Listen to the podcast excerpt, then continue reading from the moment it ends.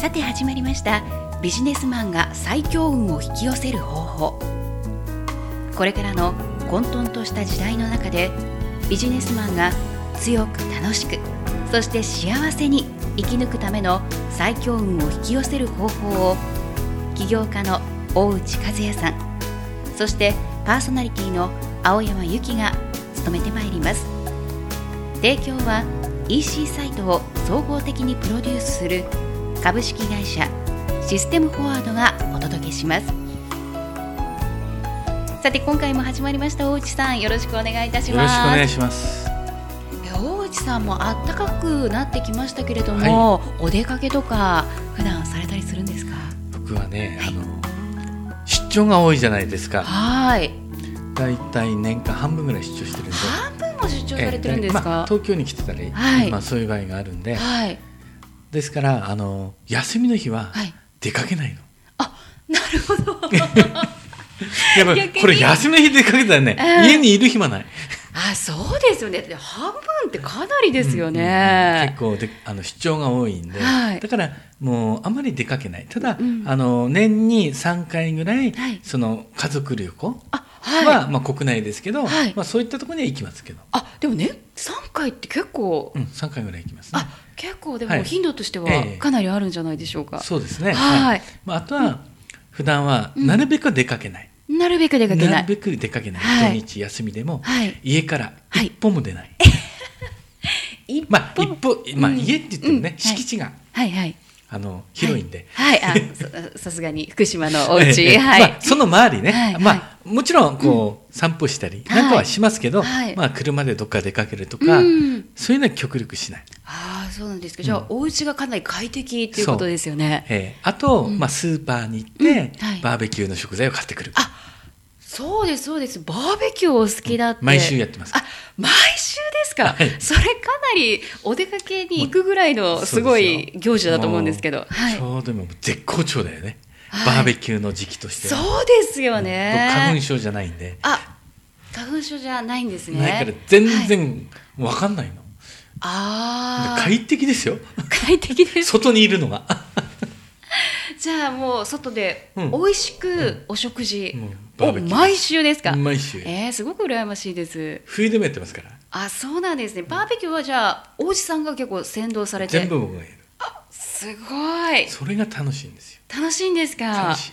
へえ、すごいね。外にいるでしょ、はい、だからその太陽の光とか、美味しい空気が自然とこう、体がですよ。そこでまたエネルギーチャージも、あとこう火を燃やすでしょ、はい、やっぱこう火からのエネルギーもね。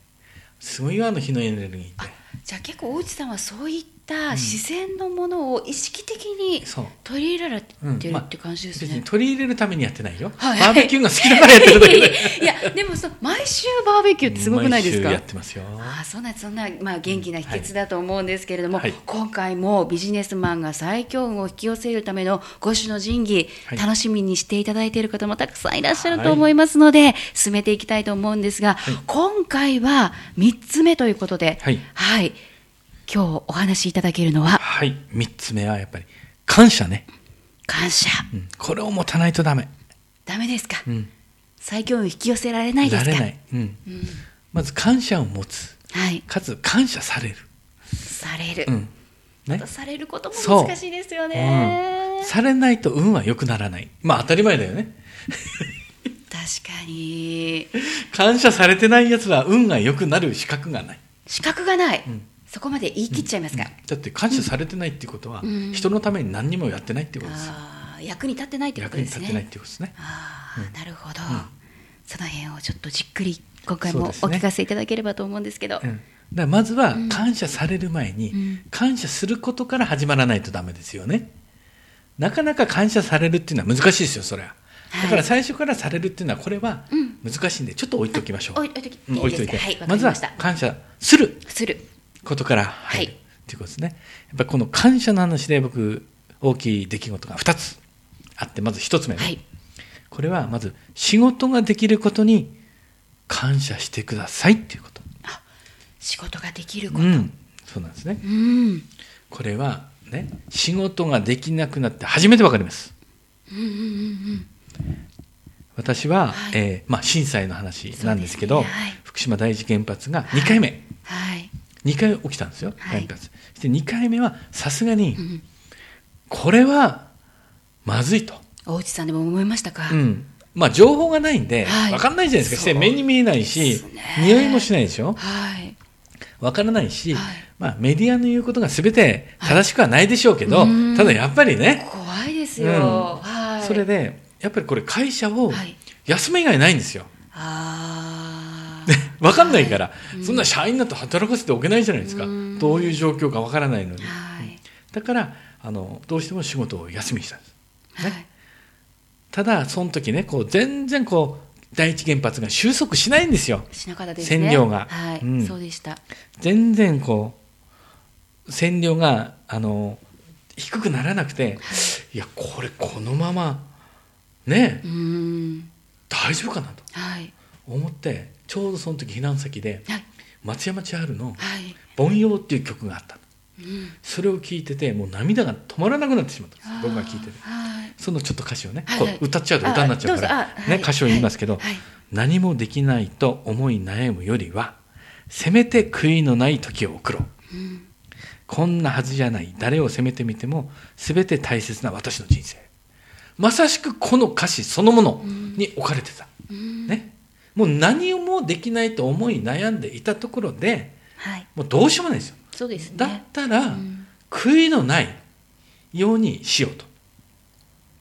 して、まあ、こんなはずじゃない、ね、まさしくこんなはずじゃないじゃないですか。そうですよね、うん、原発が爆発するなんて、誰も思ってない。こんでも誰を責めたところで、はい、自分の人生は変わらないんですよ。自分のこの大切な人生をじゃあより良くしていこうと、うん、ね。その時に僕が思ったのは自分には原発を就職することはできないが自分には仕事ができるじゃないかと。うん、明日から悔いが残らないように全力で仕事がしよう、うん、と逆に勇気が湧いてきて家族には反対されましたが翌日には自分だけいわきに戻った。全く恐怖っていうのがない仕事に対する仕事ができない恐怖のがすごかったああそうなんですか、うん、その放射能の恐怖なんか全然ない、はい、だって死んでないんだもん誰もいや、バタバタバタバタね。それ、死んでれば、それはいきませんよ。だって誰も死んでないんだもん。爆発して。ね。うん。だから、多分俺、すぐ行って死ぬことはないなと思った。うん。いや、もし、本当にね、すごかったら、だってすぐ死んでますよ。何百人、何千人って。うん。ただ、それがなかったから、俺は全然怖くなかったんです、逆にね。でも周りは結構反対されたりとかはなかったしましたよ。ね、そんなの。分かんないから、ただそんな悔い悔いが残るじゃないですか。今こんなところでいるより悔いのない人生を送った方がいいなと、うん、ただ絶対あの死がないっていう自信はあった、うん、それでもうその時車なんか一度も走ってませんからいわき市に戻ってきてですよね。走ってないですよ車。多分いや恐ろしいですよの状況では恐ろしいですよ、はい、自衛隊の車だけ。そうですよね。したと防護マスク、はい、みんな防護マスクして、はいはい、自衛隊の方運転してて、はい、それとすれ違うぐらいあと誰ともすれ違わないですよ。うん。そしてそこでこう仕事してました。え大内さん何かこう、うん、なんていうの防護服みたいな、うん、そんなの着たところで変わんないですよ。なるほど、うん、と僕は思ってた。実際は分かんないですよ変わるかも、うん、まあでもそれぐらいの思いを持ってもやっぱ行かれてたってことですよね。うん、うん、だからその時に、あれ？仕事って、やっぱり神聖なものなんだなと思った、そんな恐怖を打ち消すもんなんだなと。やっぱり仕事って大切っていうか、要は人が生まれてきた意味なんですよこれ、はい、に戻っちゃうんですけど結局やっぱり何かをするために多分この世にみんな生まれてきてると思うんですよ。はい、そのまず一つは仕事じゃないですか。仕事しないで一生ねあの過ごす人。ってなかなかいませんよね。こう男の方。まあ女性でねすぐ専業主婦やったり。まあ、はい、まあそれでも主婦っていう仕事をしてますからね。うん、だから仕事しない人っていうのは絶対いないんですね。はい、だからやっぱり仕事っていうのは仕事するために多分生まれてきてると思ったの。だから仕事ができるっていうことはやっぱ感謝しないとダメなんですよ。仕事につけてるお金がもらえる機会が与えられてるわけですよ。そうですね、うん、それ皆さん感謝してないんですよ誰も。今これ仕事ね普通通りやってるのって本当に当たり前のようにみんな思ってるじゃないですか、はい、仕事、はい、でも僕らみたく一気に明日から仕事ができない環境になってしまうんですよ。今まではなかったですよそんなこと。ただ今回のね東電の爆発であの時あれで初めて分かった。仕事ができない環境に追いやられるだから仕事ができることが当たり前と思っちゃダメ、ね、だから感謝してやらないとダメっていうことです仕事に対しては、ね、常にいろんな問題起きます仕事、ね、はい、ね、でもそれが人生なんです。それを一つ一つ解決していって。いろんな問題起きてきますよ僕だって、はい、ね、今もう50歳。でもい。ろんな問題起きますよ仕事していれば。起きますよ。でもそれもやっぱり人生なんですよ。それを一つ一つね、解決していく、そしてそれを皆さんにお伝えできる、そして価値を提供できるでしょ、それが人生なんですね。生まれてきた価値なんですよ。なるほど、だからまず仕事ができるっていうことに感謝する。感謝する。まずこの感謝。でまず感謝してくださいってことね、うん、あとはまずありがとう、はい、ね、まずは自分から言わないとダメ。言わないととにかくありがとうありがとうありがとう、う。ん、ね朝お母さんね、起こしてもらったら起こしてくれてありがとう。ね、ご飯美味しかったよありがとう。ありがとう。ね、こういう日頃からありがとう。ね、あとこうレストランとか入ってね、店員さんが水を持ってきたら、ちゃんとありがとうございましたと。これを自然と言う。ただ自然と言えないから、意識して言う最初は。はい。意識して。うん、恥ずかしくても言う。ね、100回200回やってると、だんだん恥ずかしくなくなってくる。最初恥ずかしいんですよ、はい、言ってないから普段。ね。もうありがとうありがとうってまず言うこと、はい、そうすると何が良くなるか、うん、言われてる人がありがとうって言われてることになるの、はい、ということはさっき僕言ったでしょ、はい、ありがとうって言われるの難しいでしょ、はい、だから言ってあげればまず一人の人が助かるじゃない。助かるっていうか、い、いでしょ。そうですよね、そうすると自分に返ってくるようになりますから、何万回何千回って人にありがとうって言ってたら、はい、だってその人がが言われる立場になってるんだもん。ありがとうって。はい。嬉しいよ。そうですよね、うん、家族だって多分嬉しいよ嬉しいです。身近な人だって。そうですよね、やっぱり誰かに感謝されるっていうのはすごくジーンときますもんね。だからさっき言ったね当たり前なんてことないんですよもう世の中ね、うん。はい、いつどうなるか分かんないですよ、うんうんうん、ね、昨日まで普通通りね、はい、仕事でできたのにできなくなっちゃうんですから、はい、ね、だから常日頃も感謝してるってことなんですね。そうですよね。なんか、当たり前だけどこうやって生活してることとか、そして、まあ、元気に、まあ、健康に仕事ができることも本当にありがたいことなんですよね。なんかちょっっとやっぱりこう 具合が悪くなったりとかしたら、はいうん、私なんてやっぱり声を使う仕事なので、ええ、例えば風邪をひいてしまったりとか、うん。うん。うん、もうそれで声が出ない時とかいう時は、うん。うん、もう本当に涙がやっぱり出てきますもんね、うん。うん、そういう時に本当に改めていつも健康でいることをすごく感謝するんですけど、うんうん、本当にこう当たり前のことを感謝するっていうのも本当に大事なんですよね。そうなんですよ。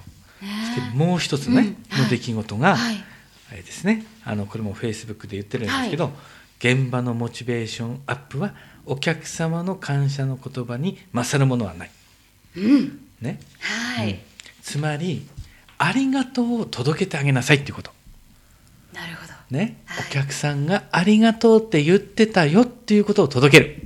人に、うん、これができるかどうかなんですよね、はい、これも嬉しいよ言われた方は。いや嬉しいですね、さっき自分がありがとうっていうよりもっと嬉しい。ああ、うん、はい。この間誰々さんが、はい大山さんの司会すごいうまいね、うんうん、ありがとうって言ってたよって言われたら、はい、嬉しいでしょ？嬉しいです。事務所から言われたら。ああ嬉しいです。ありがとうございます、ね、ってなりますね。そうでしょ、はい、だありがとうを届けることなんですよ。ああ、うん、なるほど。これは私の出来事で、はい、ね、聞かせてください、うん、これも何回も話してますけど、はい、私の父は、うん、あのカニ漁、船漁船をやってて、ね、市場で水揚げして売ってました、だからなかなかね、もう当たり前なんですよ。市場で水揚げしてね。はい。だから、ありがとうなんて誰にも言われないんですよ。えー、一番の人なんか言わないですよ。よ。だ仲買になってありがとうなんて言わないですよ。はいだってお金払ってんだからみたいな感じじゃないですか。から言われないんですよ。うんありがとうじゃない、うんただ、インターネットで僕らが通販始めました。はい。そうすると、あ、この間、カニ買いました。とっても大きいカニで、身がたくさん入ってて美味しかった。はい。ね、家族全員で宴会をやって、うんはい。お父さん美味しいって言ってました、うんありがとうございましたっていうメールが来る、はい。ね？はいそれを私が親父に届けたらもう本当に涙ながらに喜んでるんですよ。いや、嬉しいですよ。励みになるなと。これならちょっとやそっとのことでも頑張れるなと。はあ、わかります。ね。ね。頑張れるんですよ、ね寒くてもうん。荒波でも、はい。カニを取りに行こうっていう気になれるの、はい。まさしく仕事ってこれ、そうですね。こう言われたらちょっとやそっとのことでも頑張れますよみんな、うん。でも本当にそうです。ね？うん。病気にならないの、ああ、すごい。ね？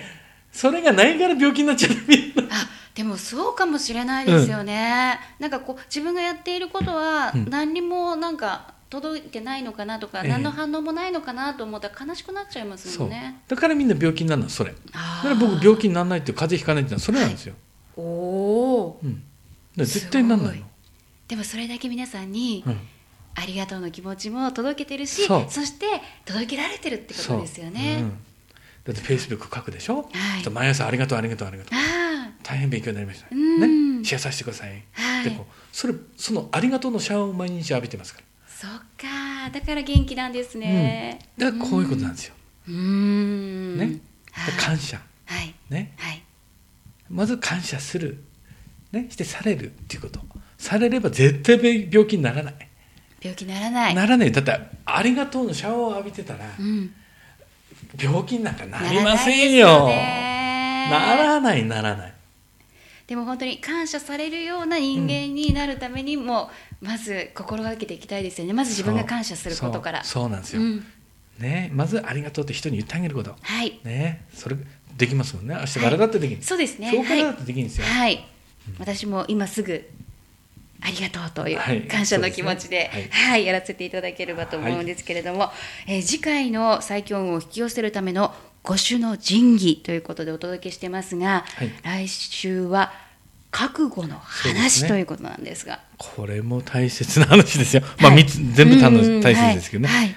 覚悟ね、覚悟、うん。まず覚悟ですよ。うん、そもそも生まれてきてるっていうことは覚悟してんだよみんな、そうなんですか。うん、覚悟してないやつは生まれてきてないんですよなるほど。うん、この世に生まれてきてる、うん人間として生まれてきてるっていうことは覚悟してるんですよはい。ね次生まれ変わる時どうなるか分かんないじゃないですか、うん、だこれせっかく人間に生まれてきたんだからさ、はい。一生懸命やった方がいいんですよはい。次ゴキブリだったらどうするの？みたいなああそうですよね。あっという間に寿命ももうねうんね限られてますからね。悲しいでしょ？はい。ということで、えー次回は覚悟のお話を皆さん聞けますので、ぜひとも聞いていただきたいと思います。えーそして引き続きまして、えーこちらも大好評いただいております。新入社員のビジネスマンが最強運を引き寄せるアドバイスをお聞きしますけれども、今回はコミュニケーションです。そうですねはい、はいこれも大切ですよコミュニケーションですね、え人間関係そして時間の使い方ときましたけれどもやっぱりこのコミュニケーション大きくはい。はい大事なところじゃないコミュニでしょうか。ケーションはねやっぱり聞く力、聞く力、うん聞かないとダメ。だからみんな話すことを意識するじゃないそうでかですすね。コミュニケーションといえば、まあ、本とかでもコミュニケーション術とか結構話すことが多いと思うんですけれども、聞くこと。コミュニケーションとは聞くことなんですよね。人の話を聞く、はい。特に新入社員だから、うん。ねまずうなずく、うなずく、うん。あここ皆さん絶対に、はい。先輩とあかのすぐが教使えてきたら、はい、ね、うなずく。うなずきましょう皆さん。うなずきながら聞く、はい、うなねずく。はい。ちょっとこう笑顔でね。はい、私もちょっとメモ取りたいな。はい。でそれをメモする、はい。必ずこれコミュニケーション。はい。うなずくことと、メモを取る。はい。そして、して質問をするっていうことですね質問うん聞くをする。うんこれで聞くっていうことですなるほど。してこれもね、うんあのなんか質問しろよっていうことでよくくだらねえ質問するやついるんだよねそ そうですか、うん、やっぱりこの質問っていうのは、やっぱ本質を使わない、ついてる質問じゃないと、逆効果だからですからね。ああ、逆効果になっちゃうんですね。逆効果なんですよ。質問すればいいっていうわけじゃないんですか。うんうん。うんそうなんですよ。やっぱりその質問ってもうこの先輩は何を聞いてほしいのかなと。うん、あ、その先輩が聞いてほしいことを質問する。うん、なるほど。ね、自分が聞きたいことじゃないんですよ。ああ、そこすごい勉強になりますね。これがコミュニケーション力。ええー、あでも確かにそう言われると、うん、そこがやっぱり本質をついてますよね。そうすると相手だって、うん、はなもう話したいからねもう乗ってくるわけ。なるほど。あこいつと話すとなんか弾むなってなるわけですよ。弾むな、うん、あそっかそれがコミュニケーションうまくいくというか円滑になる楽しくなる。何を聞いてほしいと思ってるか、うん、これをやっぱ察知すること。なるほど、うん、自分が聞きたいことなんかどうでもいいうん、何を話して。そうそうですね、うん、それはですねあの初めにビジネスマンが最強運を引き寄せるための五種の神器でも本質の話っていうのがあったじゃないですか。そうえええ、そういうところにもそうなんですよ。あのすごく同化するところがね、うん、ありますよね。はい、えー、ということでその人が何を質問してほしいのかなと思うことを質問してあげるっていうのがすごくコミュニケーションそうなんですよ。うまくいく。うんなるほど。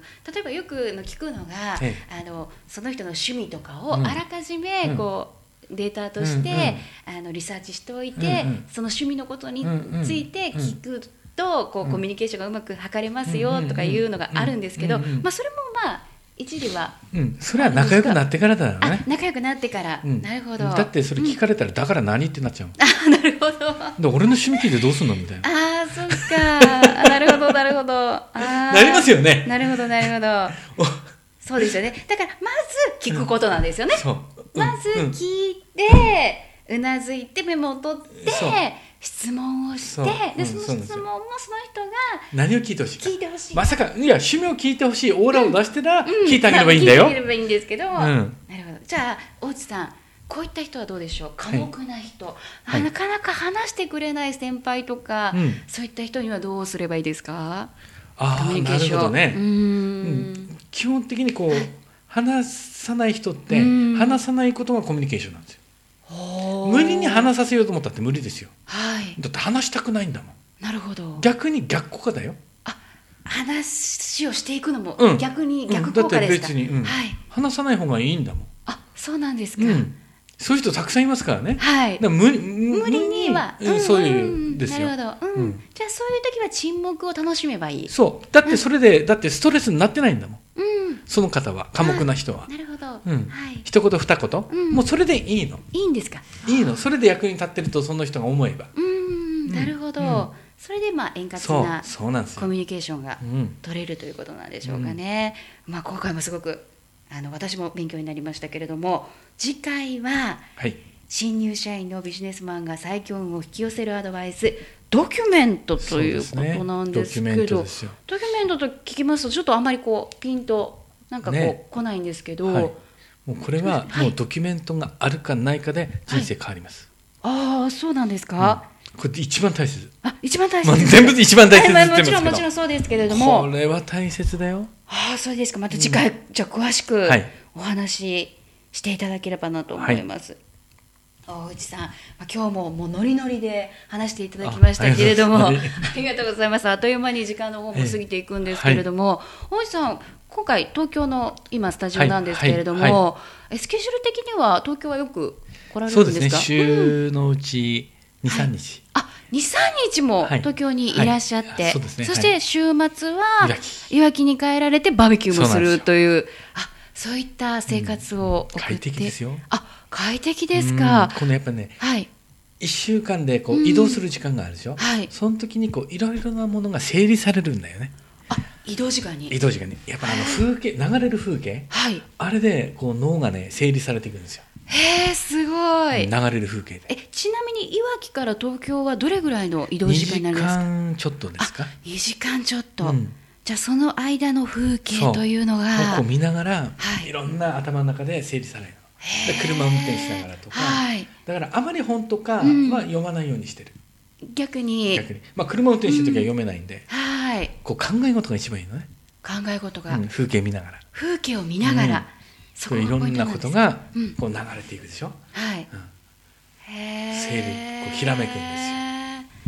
じゃあやっぱりこの風景というか自然の力すごくなんか大事なんですね。なんかこう、結構こう、はい、移動してるとどうしてもやっぱり今は皆さんね、えー、もそうだと思うんですけどスマホ見たりとか、えー、やっぱり本読んだりとか多いと思うんですけど、ね、あと最近パソコンやってね。そうですねパソコンとか多いと思うんですけど。うんうん、酔っ払っちゃいますから。そうですか。うん、はい。っていうか楽しくない。楽しくないまず一つは。うん、電車の中に乗ってそういうのやってるのって、自分自身が楽しくないんですよ。やっぱり風景見たいじゃないですか。そうですよね。見慣れた風景だって見たいんですよ。うん。じゃあそういう風景を見ながら頭の整理をして毎週。そう。だからできるだけ昼間移動するの。あ夜は移動しないの。そうですね。風景見えないですもんね。疲れるんですよ。夜の移動って、昼の移動は夜の移動の半分ですよ。体力消耗するあそうなんです僕はね僕が感じてばほぼ疲れない。へえそうなんだ、夜はぐっと疲れます。あそうなんですね、じゃあまあ来週もぜひ元気に風景を見ながら、はい、頭を整理しながら、また来て、はい、皆さんに元気をお届けしていただければと思います。大内さん今回もありがとうございました。ありがとうございました。お相手は起業家大内和也さん、パーソナリティ青山由紀でした。提供は EC サイトを総合的にプロデュースする株式会社システムフォワードがお届けしました。次回の放送も皆様お楽しみに。